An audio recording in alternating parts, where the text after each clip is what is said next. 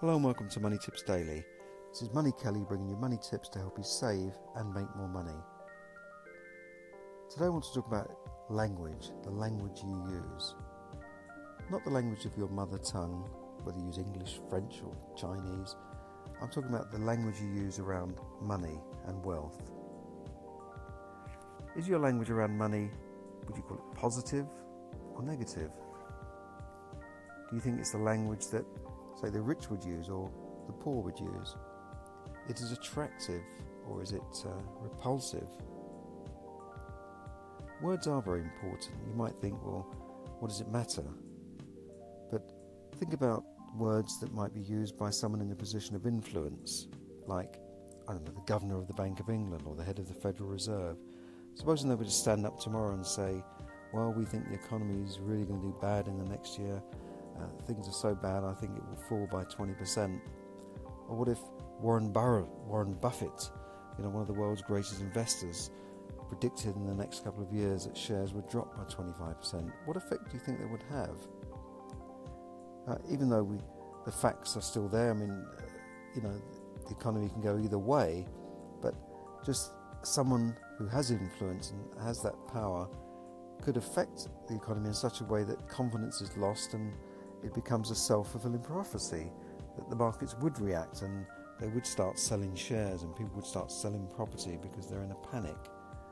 Um, and this has happened in the past. And so, person of influence can affect, just through words, can affect markets, can affect billions and trillions of pounds and dollars in, in markets just through words.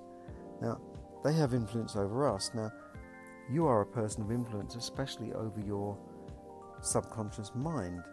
And, you know, if your subconscious mind is controlling us, then what you tell your subconscious mind has a major influence.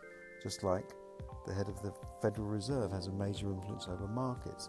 Just like you have a, an influence over your children what you tell your children. You know, do you tell your children, you know, we can't afford it, we're broke, um, you know, I'm not made of money because you know many of us have grown up on that, and it, and it does have an effect on us. Um, so the words you use are very important. The language you use around, especially money, um, is is very important, and we, you know, we've seen this with our own parents and how you know, the language they use could have affected us. Um, now, I, I'm not saying, you know you can control every word you use, but be very careful about what you say around money. Don't be um, like some people who just constantly complain about, uh, you know, the economy and the government, and um, you know, there's no opportunity, that things are no good anymore, and um, you know, things were better in the past, and everything's going bad, and you know, there's not enough money around, that sort of thing, because that, that is the language of people who are broke. And, you know, you'll find that people speak like that, they generally are broke or they're poor. Okay, you can say, well, the rich can don't need to say that because they're rich, but most rich people have made their money themselves. They've, they've started with nothing or very little and they're self made. And they wouldn't have made that if they went around saying there's no opportunity, you know, the government's got it all wrong, and, you know, they, they, they ignored that kind of rhetoric and just got on with it, right?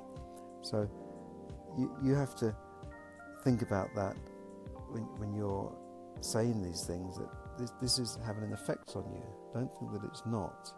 It, it is having an effect on you. If you constantly complain and, and say that there's no opportunity, then that will become your uh, self fulfilling prophecy, if you like. How do you see wealthy people, for instance? Do you see them as good or bad? Do you see them you know, the people who own the company you work for work with as fat cast business people that you know don't deserve the money they get. That's another thing. You know, if you're repelling that type of person and you, you hate that type of person, how can you then become a wealthy person yourself? You won't want to become the person you hate. You know, words have such power that they can cut, they can heal, they can soothe, they can wound.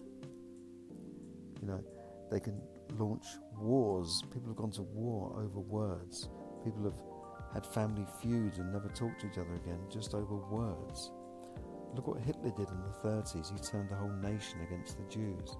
And we've seen that in other nations where leaders have been able to turn whole you know, millions of people against a certain race or colour of person in that country.